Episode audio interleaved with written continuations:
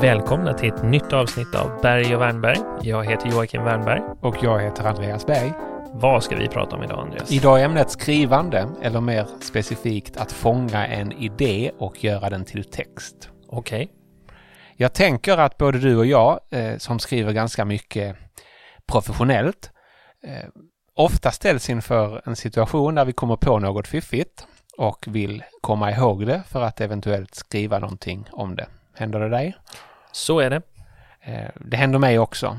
Eh, det är delvis orsaken till att vi startade den här podden, för när vi lunchade ihop så kom det väldigt många idéer som jag tyckte verkade så idémässiga att de borde få bli något mer. Eh, men det där är ju bara en av många tänkbara lösningar. Hur gör du? Jag gissar att du får idéer till exempel när du promenerar eller när du duschar eller borstar tänderna. Eller är det ja. bara jag som, som får idéer då? Nej, så är det absolut. Jag har nästan alltid med mig, eh, och det här är också en del av hela skrivprocessen för mig, jag har nästan alltid med mig en anteckningsbok eller en liten ihopvikt utdriven sida och en penna. Eh, för att kunna strukturera upp eh, små saker från något jag hör eller något jag kommer att tänka på.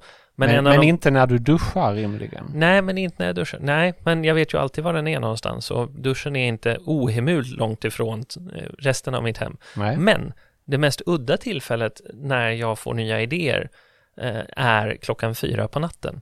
Mm. För om jag jobbar mycket med en fråga så eh, någonstans eh, långt bak i mitt undermedvetna så finns det en liten process som jobbar med att hitta på hur man ska kapsla in en idé. Och den lilla processen brukar bli klar eh, klockan fyra på natten. Så ibland vaknar jag och det är alltid fyra. Jag fattar inte det. Ja, att det är alltid fyra är nog unikt för dig, men den generella tendensen att vi kommer på fiffigheter mitt i natten tror jag är ganska mänsklig. Hjärnan bearbetar alla intryck eh, och, och eh, när de har lagt sig till rätta och vi har slappnat av och vilat lite så plötsligt så kombineras de på ett annat sätt och så kommer idén. Så och då har du ett anteckningsblock vid nattduksbordet gissar jag? Ja. Ja. Imponerande. Har inte du det? Eh, nej, jag har nog haft det, men jag har flera problem med det där. Om jag skulle lyckas krafsa ner någonting så är det i regel oläsligt när jag sedan vill återskapa idén. Men där är, jag, det där är jag har ganska, ganska usel handstil. Skriver du snyggt? Det gör du nog. Det beror på. Ibland gör jag det, ibland gör jag det inte. Mm. Eh, Klockan oftast, fyra på natten? Nej, oftast de anteckningar som jag verkligen eh, går tillbaka och läser, det visar sig oftast vara de som jag har skrivit väldigt slarvigt. Mm. Och det jag har skrivit fint, det tenderar att bli kvar där i anteckningsboken. Men ibland så är ju själva skrivandet, alltså krafsandet av anteckningar, är ett sätt att komma ihåg saker. Därför att då aktiverar du ju hjärnan i att formulera det här, du använder den, den, motoriska rörelsen av att skriva ner texten och sen så läser du den för att se, skrev jag det jag hade tänkt? Ja, det gjorde jag. Den extra processen gör också att det sitter lite bättre i huvudet. Det etsas in lite bättre i minnet när du skriver ner det och därmed ja. är det inte fullständig katastrof om du sedan inte hittar lappen eller anteckningsblocket. Vilket ofta drabbar mig. Eh, jag jobbade som du eh, i stor utsträckning förr men Problemet med att läsa min egen handstil kombinerades med min slarvighet när det gäller att hålla reda på papper, papper och anteckningsblock. Eh, så jag har tvingat mig själv till andra lösningar. Ja. Eh, det mesta går ut på att bli mer digital och försöka få in idén i molnet fortast möjligt. Mailar du dig själv då? Det har jag gjort. Eh, nu känns det som en low-tech lösning. Ja. Jag försöker använda anteckningar i vad det nu är. Eh, förgrunka iPad och dylikt, lägga in någonting i eh, Evernote. Men att berätta om idén för andra i, i ett socialt medium är ofta ett sätt för mig att komma ihåg idén. Så att twittra om det eh, är ofta mitt sätt att lagra idén för mig själv. Och som en bonus så får du andra titta lite på den. Det är intressant att du tar upp det. Vi, vi har ju tidigare pratat om bloggar mm. eh, och jag har någon sorts ambition att komma igång med mitt bloggande igen. Inte för att blogga så som jag har bloggat förr eller för att bloggen ska vara något nytt fulländat medium av extra output, utan därför att när man ska fånga en idé det är inte bara att få ner den på pappret, utan det är också att avgöra hur stor den faktiskt får bli. Just det. Det tycker jag är otroligt viktigt. Och som jag arbetar idag, så kan man, kort kan man säga så här, Eh, vanliga eh, outputs är antingen en rapport, en mm. vetenskaplig artikel eller kanske möjligtvis en debattartikel. Och ofta skriver du debattartiklar om du har skrivit någon av de andra två. Just det. Det betyder att båda de här är ganska stora. Men det behövs ett sätt att hantera marginal, eh, idéerna på marginalen. De där idéerna som när du ska prioritera vad som ska bli de kommande tre rapporterna du kommer skriva och de kommande tre vetenskapliga artiklarna, då finns det ju tre idéer som kommer i kläm, om inte fler.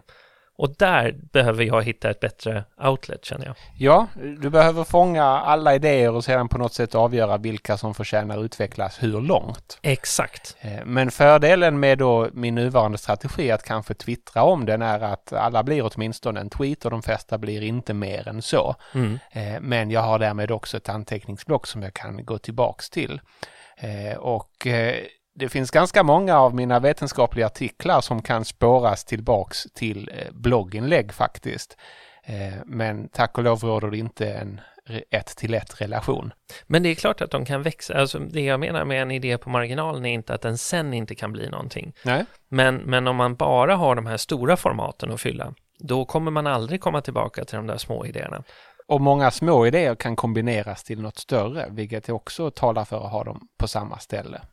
Helt sant. Eh, ja, um, när man sedan väl har fått idén på pränt eller lagt den på minnet på något sätt, hur bestämmer du vad som ska få stanna där eh, och vad som faktiskt ska utvecklas till en rapport eller en vetenskaplig artikel?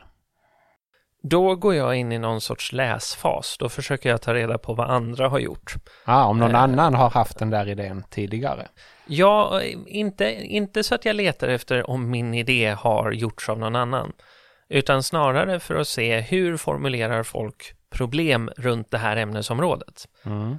Därför att det är ett sätt, istället för att leta på en gång efter nischen där min idé ska passa in, eller hur gör jag det här på ett sätt som ingen annan har gjort förut, så försöker jag förstå vad problemet är som folk brukar försöka lösa kopplat till det jag har funderat på. Så jag sätter in min idé i ett större sammanhang. Jag förstår. Ehm, jag hoppas nog att någon annan ska ha gjort det tidigare eftersom jag ofta är eh, nyfiken eh, och lat i kombination. Och det bästa är då om någon annan redan har gjort en enorm ansträngning för att stilla min nyfikenhet. Eh, och förvånansvärt ofta är det så. Man brukar säga att om något går att göra på internet så är chansen att någon redan har gjort det. Och det är väl några enstaka tillfällen som jag upptäckt att så faktiskt inte är fallet. Eh, och så, så får jag göra eh, fler saker och mer saker själv. Mm. Eh, Okej, okay. givet att det ska bli något stort. Men vänta, om ja. det är så att, att någon då har gjort eh, det du hade tänkt göra ja. på ett ungefär, give, give or take. Ja, då twittrar jag om det också. Då läser du ju den texten. Mm, men, hur ofta, men hur ofta blir du nöjd med det? Hur ofta stannar det där? Eh, nej, men du, du har ju helt rätt även om jag blir nöjd så blir jag ju då exalterad över min nöjdhet och att någon annan tänkte ungefär som jag. Och det resulterar ju alltid i någon form av syntes eller kanske, ja, i mitt fall en DN-kolumn till exempel. Eller så tycker jag att den andra som var inne och tassade på samma område inte alls gjorde som jag. Eller att det finns en följdfråga man, man vill följa upp. Eller väldigt... att det leder till följdfrågor, exakt. För jag känner igen situationen, men nästan aldrig, och det beror ju inte på att andra inte skriver bra saker, men nästan aldrig leder till att jag tänker, jaha, nej men då lämnar jag det här området. Det finns ju ett talesätt som jag hörde när det gäller vetenskapliga artiklar, att de flesta vetenskapliga artiklar borde egentligen vara blogginlägg. Eh, och de flesta blogginlägg borde vara eh, tweets. Och till slut då de flesta människor borde inte twittra. Så att jag minns inte vem som sa det, men idén var nog att vi tenderar blåsa upp idéer lite mer än vad de förtjänar. Exakt, men det är det jag menar med hur stor ska en idé få bli. Det är ja. därför, men det är därför fler ska blogga. Därför att då skulle fler idéer som inte skulle bli något alls, skulle ja. bli blogginlägg. Och dessutom skulle en del idéer prövas som blogginlägg och så skulle man inse att det här ska jag inte skriva en bok om. Ja, jag är beredd. Eh, nu, givet att det ska bli något stort, en mm. vetenskaplig artikel eller en rapport, mm. eh, då är ju arbetet inte klart bara för att du lyckats komma ihåg idén eller nedteckna den i en anteckningsbok. Eh, det kanske är det svåraste steget och det är ett helt oundvikligt första steg men sen så ska man ju då faktiskt producera en, en ganska rejäl textmassa. Mm. Och många, inte minst uppsatsstudenter när jag handleder, tycker att det är eh, jobbigt precis i början när man ska börja. Man, man förväntas skriva kanske 30 sidor och har skrivit noll och kanske aldrig skrivit 30 sidor tidigare. Hur börjar man? Det där är intressant att du säger. Jag hörde senast häromdagen en, en eh, inte min doktorand, men en annan doktorand som hade uttryckt eh, tidigt hade uttryckt att det, det svåra är ju att göra dataarbetet i en artikel. Eh, när det är gjort, alltså att krafsa ihop lite text, vadå, det bara gör man väl. Eh, men det här hade då utvecklats till att, att, senare bli en diskussion om att skrivandet är ju faktiskt en utmaning. Att sitta där med de här 30 sidorna framför sig är ett hantverk precis lika mycket som dataarbete. Och det, det tror jag är en viktig insikt att ha med sig, framförallt om man, man ska skriva akademiskt. Ja, eh, och det här skiljer ju lite grann mellan akademiska discipliner. Eh, en del från tekniska högskolor och skriver rapporter där de egentligen bara berättar vad de har gjort i ett labbexperiment. Eh, Vilket alltid, leder till ny ekvation. Det är inte alltid en, en, en läsupplevelse. Eh, medan andra eh, skriver helt utan data eh, mm. och eh, måste då formulera sig väldigt, väldigt eh, finurligt och övertygande och snajsigt. Eh, men du och jag kombinerar ju ofta eh, text och teori med någon form av dataanalys. Ja. Eh, och ganska ofta kan man då dela upp det där arbetet med någon annan, men vi kan ju lämna hela grejen med samförfattande, hur man det, får det att funka till ett annat avsnitt. Ja. Men givet att det är du som ska göra både någon form av dataanalys och skriva en massa text, börjar du då och kika på data? Ja, eh, ja, om jag ska göra det så börjar jag med att kika på data och när jag, om, om man till och med lägger det steget bakom så säger jag att jag har suttit och gått igenom eh, alla dataresultaten så är, är, nästa steg för mig är väldigt ofta att ha en whiteboard eller ett stort skissblock och göra försöka bygga dispositionen genom att hitta berättelsen. Mm. Eh, och det här är av ett ganska enkelt skäl, eller två enkla skäl. Det är otroligt svårt att börja en text och det är otroligt svårt att sluta en text. Så genom att försöka se hela texten först som en karta. Vad ska in var? När tar man upp vilka delar av datan? Vad är det egentligen man försöker leda i bevis? Alltså hur gör man resonemanget så deduktivt argumenterande som möjligt? Eh, det är, så att säga, det är nödvändigt för mig för att förstå var jag är på väg, för annars känns det bara som att man sätter på sig en ögonbindel och börjar cykla ut i öknen. Liksom. Ja. Det här är ju sådant vi kan unna oss genom att vi skriver väldigt mycket och hela tiden. Eh, och jag upplever aldrig den här stressen inför att starta en text eftersom jag har sparat så mycket lösa tankar och idéer eh, så att jag bara behöver lägga dem i samma Word-dokument och så plötsligt så har jag fem sidor om någonting eh, och slipper stirra på en, en blank skärm med ett stort vitt utrymme som jag förväntas fylla. Och det kan säkert vara ångestskapande men, men det är ingenting jag känner igen mig i. Å andra sidan, vi har ju hört från eh, vänner och bekanta i liknande situationer, allt från att man kopierar in tidigare texter så att det ska kännas som att man har kommit en bit på vägen, till att man, eh, i mitt fall, oftast när det är en blank sida, så sätter jag mig ner och skriver ett stycke som börjar med, nu skriver jag ett stycke och den här texten ska sannolikt handla om det här och det här och jag borde ta upp det här, men det är viktigt att jag börjar med och sen så hoppar jag ner ett stycke och sen börjar jag skriva den faktiska texten. Aha, intressant. Men, men låt mig ställa en fråga till dig. Mm när du skriver en text, skriver du den från A till Ö, från ax till limpa? Är det liksom, Nej. börjar du i början? Nej, eh, ofta gör jag det genom att eh, skriva en introduktion om det är en vetenskaplig text. Mm. Det är det jag tycker är eh, kanske viktigast men också bäst att börja med eftersom jag då tvingas tänka igenom vad det egentligen är jag ska göra och jag tvingas ha koll på de viktigaste andra bidragen relaterat till mm. det som jag försöker göra. Eh, men sedan så jobbar jag lite här och där och jag eh, skriver väl iterativt, det vill säga att jag skriver ett utkast och, och sen så småningom så kör jag fast och sen nästa gång så kommer jag lite längre. Eh, och vid ytterligare något tillfälle så kostar jag på mig att börja mitt i och mot slutet så kanske jag fokuserar bara på, på slutsatserna. Eh, men eh, dessutom så jobbar jag ofta med flera projekt samtidigt. Mm så att när det går trögt med ett papper eller ett projekt så lägger jag det åt sidan bara och jobbar på något annat. och faktum är att det där kan jag göra flera gånger under en dag. Ett Aha. projekt på förmiddagen och sedan lunch och sen någon annanstans. Och då, då, då är det idealiskt och ganska ofta mycket mer produktivt. Ehm, eftersom när du återkommer till en text efter att den har fått vila några dagar så ser du saker som du inte ser när du är mitt uppe i den. Och därför är det ganska bra att jobba och sedan byta till ett annat projekt och sen några dagar senare byta tillbaks. Tycker jag. Jag håller med och jag håller inte med på en och samma gång. Eh, för det första därför att det tar otroligt mycket kognitivt. Du sa byta fokus flera gånger per dag. Jag håller med dig om man delar upp dagen i två fält.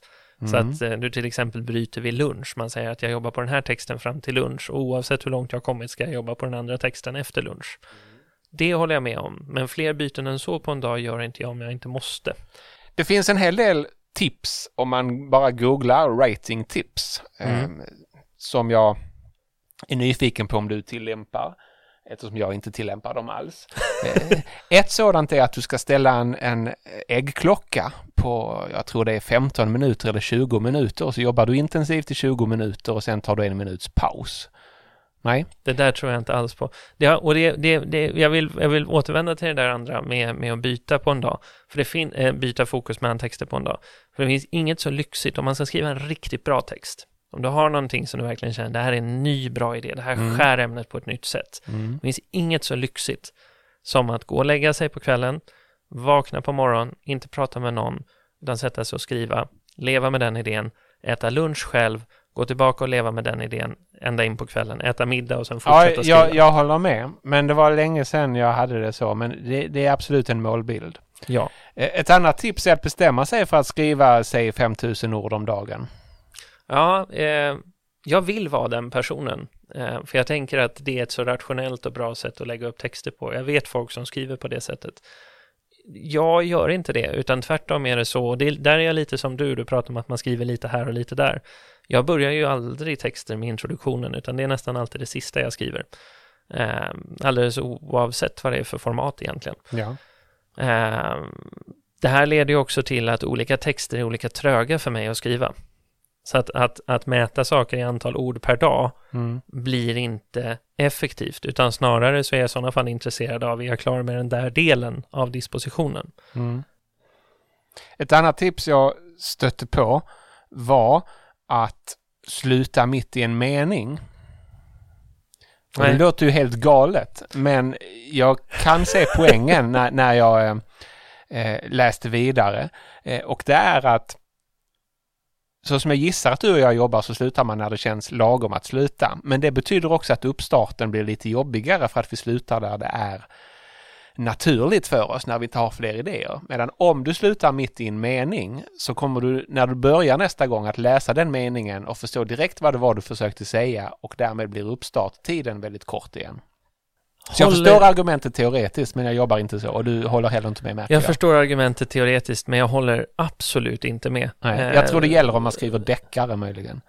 Kan, ja, ja, låt oss hålla skönlitterär text och, och sido, men när man skriver eh, facklitteratur, när man skriver faktatexter, ja. så är det, och det här, det här är en sån här sak jag kan hänga upp mig på, det här, är, det här kan förstöra en läsupplevelse för mig om, om man inte passar in i det här formatet. Ett stycke i en, en, en faktatext är ett eh, argumentativt steg. Mm.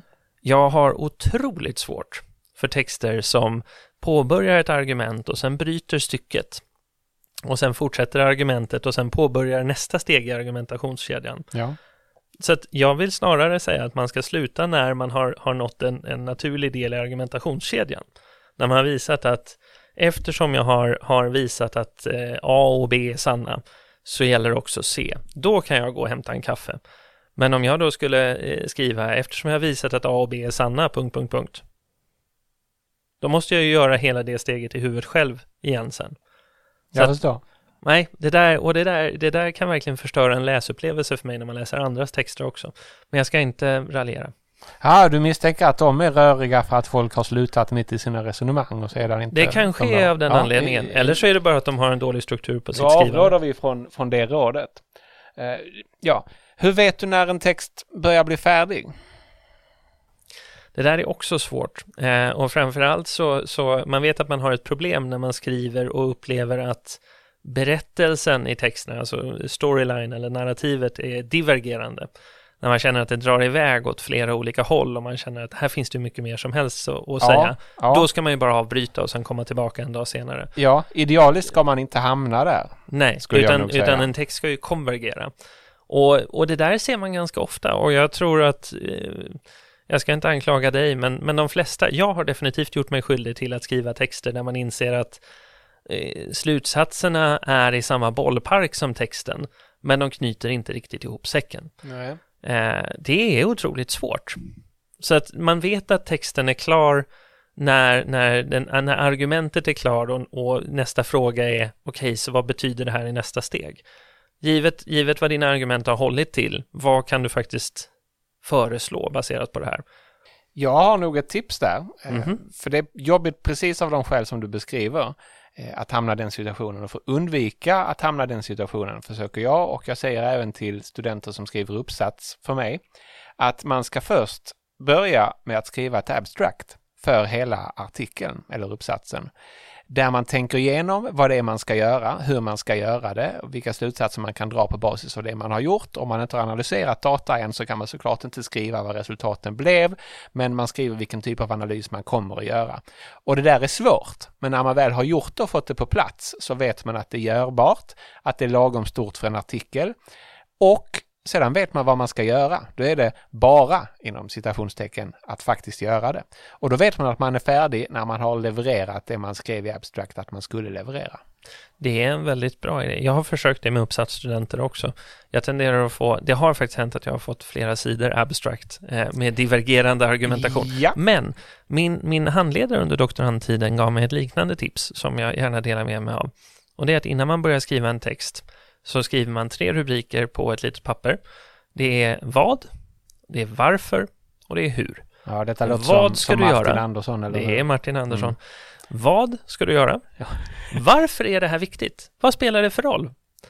Och hur uppnår du det? Det vill säga, huret ska ju svara på hur du lyckas med vad på ett sätt som gör det relevant för varför. Det är inte bara hans doktorander som eh, åläggs att strukturera sitt tänkande på detta sätt. Har du också blivit utsatt? Ja, i alla möjliga sammanhang. Men det är säkert bra. Poängen här är att man ska försöka tänka igenom det där innan man sitter med fem sidor text som man inte riktigt vet vad de ska vara till. För det visar sig att när du väl har skrivit den där texten så är det obehagligt att inte använda den till något eller ta bort den igen. Och ganska ofta hamnar, inte minst studenter som skriver uppsats, i en situation där de inte har fullständig koll på vad frågan är. Men de har lik förbaskat lyckats skriva 12 sidor text som här, de gärna vill använda till sin uppsats. Ja, men det här, är, det här är ju ett problem i högre utbildning idag på väldigt många lärosäten och i väldigt många olika discipliner. Jag har ju framförallt sett samhällsvetenskap och teknisk vetenskap. Mm. Så har man mallar och mål för uppsatsstudenter som mäts i antal sidor och eh, vad du har för ja, marginaler och storlek ja. på tecken och så vidare. Ja. Och jag har haft studenter som man träffar och så pratar man med dem och så har de ett de har ett gott argument, de har en god idé vad de ska göra och så säger man börja skriva ner de här idéerna, skriv inte mycket, skriv, skriv ner några sidor och sen så pratar vi igen. Men, men inte för mycket. Och sen så kom de här studenterna tillbaka och har skrivit 70 sidor därför att de vet att det de skulle få ihop var något mer än så. Eh, och då lägger de upp, det är ju duktiga studenter, de har ju lagt upp studieplanen för att uppfylla målen de har på pappret som är antal sidor. Det är ju som den amerikanska paper page. Ja. Då får du ju crappy text. Det får du verkligen. Eh, den klassiska eh, historien om akademiker som sätts att utreda något eh, och, och lämnar in en rapport på 200 sidor försvarar sig med, ja hade ni betalt bättre så hade jag kunnat skriva kortare. Och det, och, och det är en bra, ja, det är väl... en bra anekdot för att illustrera vad som faktiskt är viktigt och vad som är det svåra att, att, att korta ner och koncentrera en argumentation. Jag har eh, både blivit utsatt för och själv använt när man eh, ordnar skrivkurser för att skriva debattartiklar eh, så kan man göra en väldigt enkel övning och det är att man först får skriva och då får man skriva de här 3000 tecknen eller man sätter en, en, ja, en lång debattartikel eh, maxlängd och så sätter folk igång och skriva och så får de antingen svara på en existerande debattartikel eller ja. skriva för hjärtats lust. Och sen säger man bra, halvera texten. och så säger man det här var intressant, halvera texten. Tills man är nere i eh, motsvarande en tweet på 240 tecken. Mm. Och det är oftast då, om du tittar på de här texterna, det handlar ju inte bara om slutresultatet, utan lägger du de här texterna bredvid varandra, så ser du att tar du den sista och lägger in i den första så får du en jättebra text. Mm. Bra tips. Jag har egentligen bara en fråga kvar, eh, som möjligen också länkar oss till nästa eh, avsnitt. Skriver du ut under tiden som du skriver en artikel? Och då menar jag på en fysisk skrivare för att läsa din text och gå igenom den med rödpenna och sedan skriva in den igen eller eh, ja, editera. Man frågar inte forskare som håller på med digitalisering och framtid sådana saker. Jo, det gör jag.